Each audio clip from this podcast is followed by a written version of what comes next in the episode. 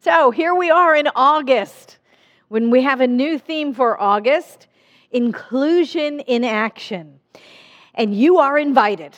You are invited to this party of inclusion in action. Consider this your open invitation, which is today's talk. Your open invitation to inclusion in action. Ernest Holmes said this He said, There is no individual good. Good belongs to everyone. Good fulfills itself only when it multiplies itself. Therefore, there is no good that belongs to you or to me alone. no, fi- excuse me, no final peace to us only as individuals.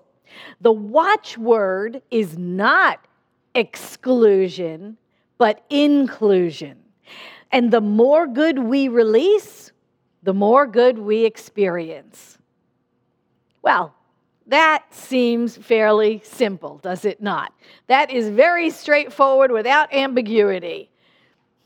The watchword is inclusion, not exclusion, inclusion. You know, and so it started thinking, it started me thinking about exclusion or exclusivity, right? We make exclusive clubs, right? We attend exclusive spas or we take exclusive vacations and we eat at exclusive restaurants. But what does all of that mean, really, when you come right down to it, right? Oh, last year, you know, I went to a very exclusive resort last year. Well, of course it was last year. We weren't, we're not able to leave the country anymore. It had to be last year. But I mean, if you think about what exclusivity means when we say things like that, I went to an exclusive club or resort or whatever, it means exclude. The word exclusive means exclude. Means we exclude folks, right? Certain people that are not invited in. You know, those people, right? Those people. The ones we'd rather not dine with or we'd rather not sit on the beach next to, or lounge in a hot tub alongside of, or, or stay in a cabana adjacent to. You know, those people. The people that we exclude. Our brothers and sisters that we exclude by income level, by profession, by skin color, by class system, right? That's what exclusive means we exclude. And Ernest Holmes said in that quote, the watchword, it's not exclusion, it is inclusion. The more good we release, the more good we experience. You know, it reminds me of that old poem by Edwin Markham, right? About, you know, drawing in that circle. He said, um, he drew a circle to shut me out heretic rebel, a thing to flout. But love and I had the wit to win. We drew a circle and took him in. and that's what we need to do. We need to draw as big a circle as we can and take the whole world in. The more good we release, the more good we experience. So that, is, that means it is incumbent upon us to be the do gooders do gooders? Yeah, okay, whatever. We must find ways to do good, to release good into the world. So that means to make our circle as big as we can, to exclude, exclude no one. To make our circle of inclusion as big as we can. To make our circle of inclusion encircle the globe, right? We have to roam around the countryside looking for opportunities to make our circle as big as we can, to include everyone, to do good for others, knowing there are no others. Right? If there is only one, and we pray that all the time, there's only one, there's only God, incarnating itself is all life everywhere. If there's only one, then there are no others. So the good we do for others, we're doing for ourselves. Ernest Holmes said this he said, each individual is a unique variation of the universe. No two people are alike, and yet all people are rooted in that which is identical. That's it. There is only this one energy. Physicists knew it, mystics knew it, everyone knew it. We know it now. There is only one energy. That energy incarnates itself as everything, as all forms. But down to the elemental level, Everything is energy. Matter is energy. Everything is energy. That energy is God. It is God expressing itself, showing itself in form, becoming that which it expresses to desire, and we are that. And we have to get over this false belief in separation, in exclusivity, and know of ourselves in and as oneness. That's it. We're just oneness. And so everyone you meet, everyone you see, just another form of God showing up. It is just another form of that divine energy in form. When we know of everyone as extensions of us, right? Extensions of that one energy, that one life, individualized but not individuals, then the good we do for all is good we do for us. Of course, there's only that one. There is only the one. There is no separation ever. The only separation is in our mind, and it's a false belief. Ernest Holmes, in 365 Science of Mind, he said this He said, There is one spirit incarnated in everyone, as immortal presence, forever expanding, causing everything to grow. What a difference it would make in our human relations if we tried to sense the meaning of this divine incarnation in all people and adjust our viewpoint to the truth that we are all bound together in the unity of God. And what a difference it would make what a difference it would make. See, that's the inclusion part, right? So, our theme for this month inclusion in action. So, that's the inclusion part to recognize, to get it deep within our souls, to get it in our minds, get it in our hearts. There is only one. There is only one of us in whatever form it shows up, in whatever shape, in whatever color, right? It is only God showing up in form. That's the inclusion part. You know, and you know that old bumper sticker? I'm sure, that, I'm sure you've seen that old bumper sticker about practice random acts of kindness and senseless beauty, right? Okay, so so it was first penned by Anne Herbert, I think. Yeah, Anne Herbert. Anyway, that's the action part, right? So we, we just talked about the inclusion part. We're all one. That's all there is, is just one. So the action part is practicing random acts of kindness and senseless beauty. That is the act part, A C T. Action changes things. Action changes things. That's our job. That's the act part. Because here's the thing you know, we always talk about the principle and the practice, right? So the principle is inclusion, the principle is unity. There is only one of us. So the principle is oneness. The practice is the action. The practice is the action. We have to act as if. We have to know our oneness and then act that way act it out in the real world. We must know we are one in truth, and then we must act on that truth in the physical world. You know, there is something to know, and there is something to do, right? This is a practical spirituality. We know this. There is something to know, there is something to do. Our spiritual faith philosophy is not simply theory. We don't just sit around talking about this stuff. We know it is a practical philosophy. We know it is a faith in action. We know that Ernest Holmes said, treat and move your feet. There is always something to do. And the basic ideas of science of mind, Ernest Holmes said this He said, The good you have chosen and planted in the realm of cause requires definite action on your part and it needs to be right action. So he says it right there. There is something to know. That's what we get in our meditation and in our prayer work. And then there is something to do. That's the moving the feet part. So we pray, we listen, we act. And we must become good allies to everyone around us. We have to. We have to. We have to become good allies to the women of the Me Too movement. We have to become good allies to the Black Lives Matter movement. We have to become good allies to the LGBTQIA movement. We have to become good allies to all of these people who absolutely are God in form. God informed. Because what do we know? Core concept one God is all there is. So God is showing up as that too. God is showing up as that too. God is showing up as that too.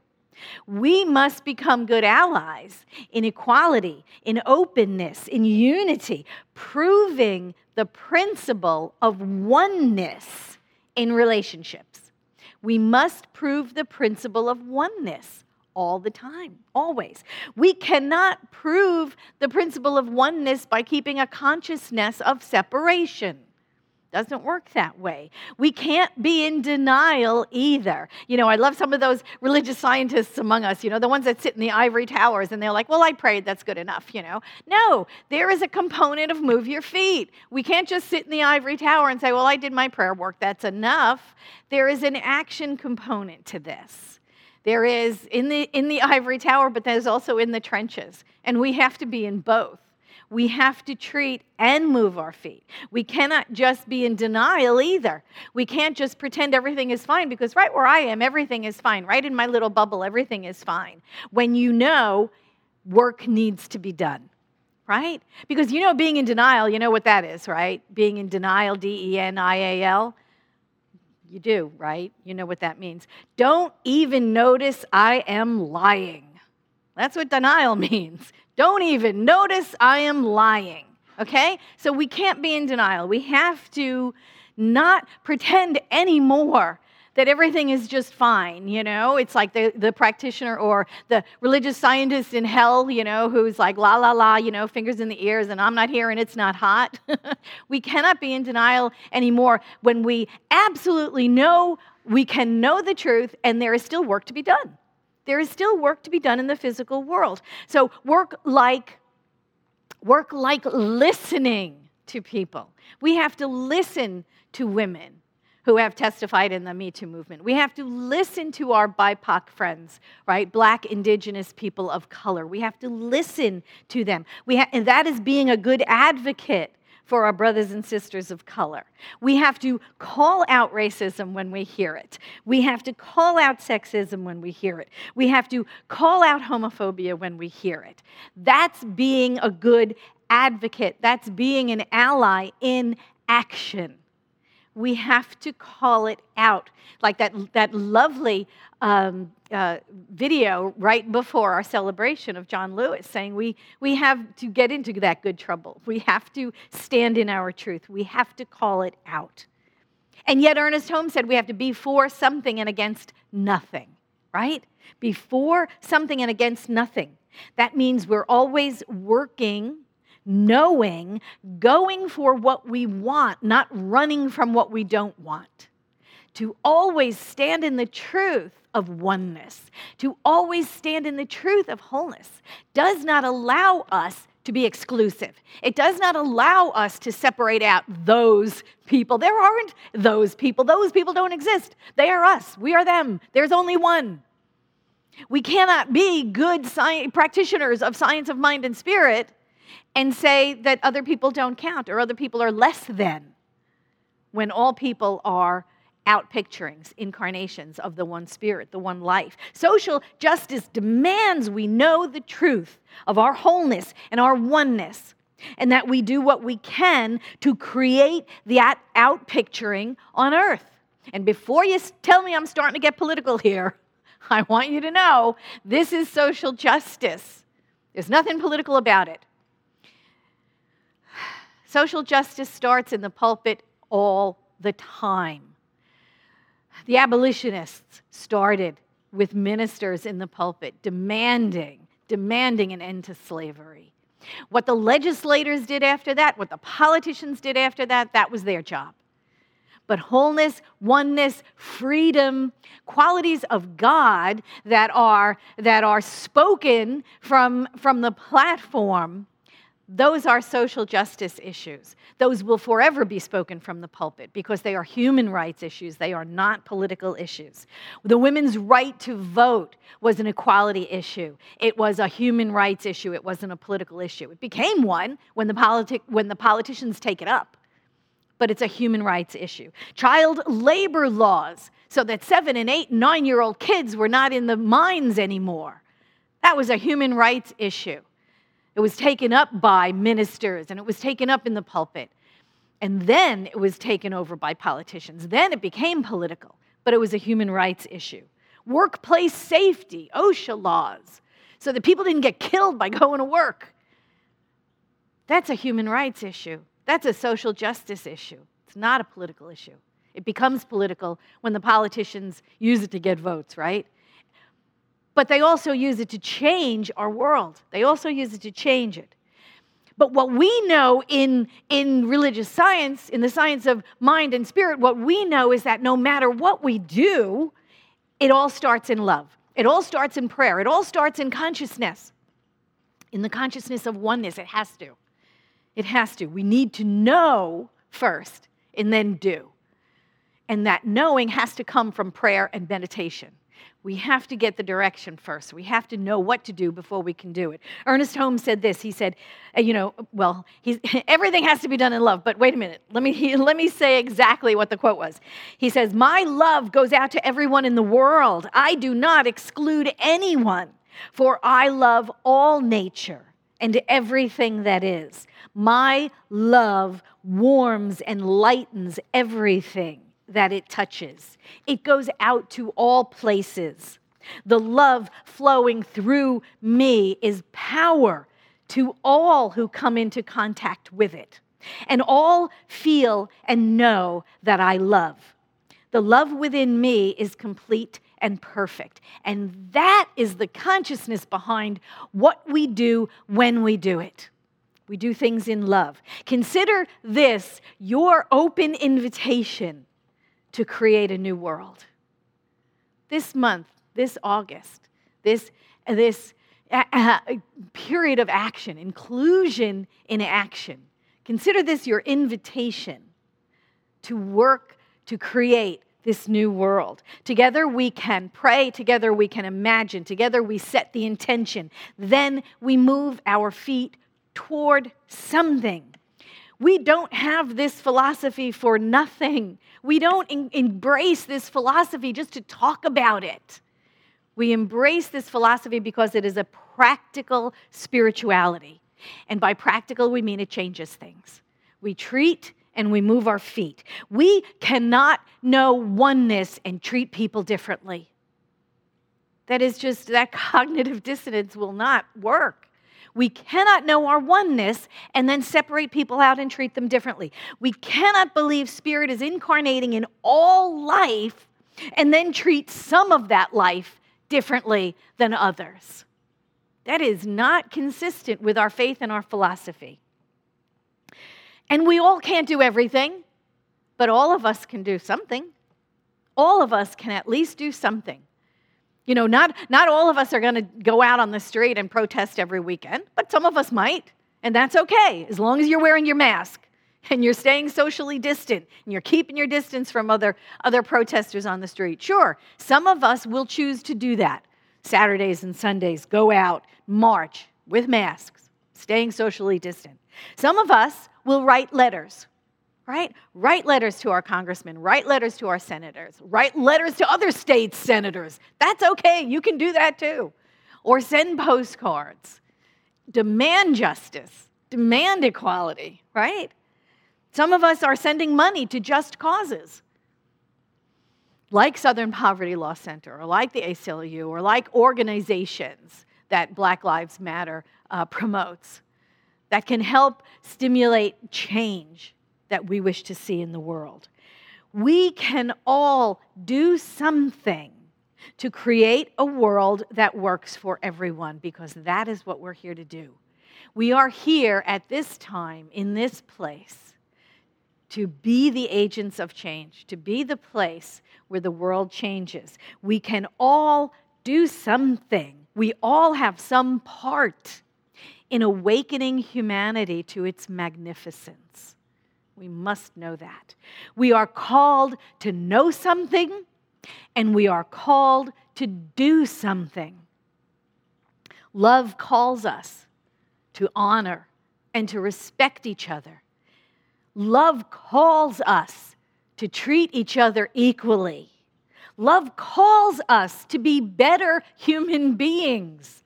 Love demands we treat each other the way we would want to be treated.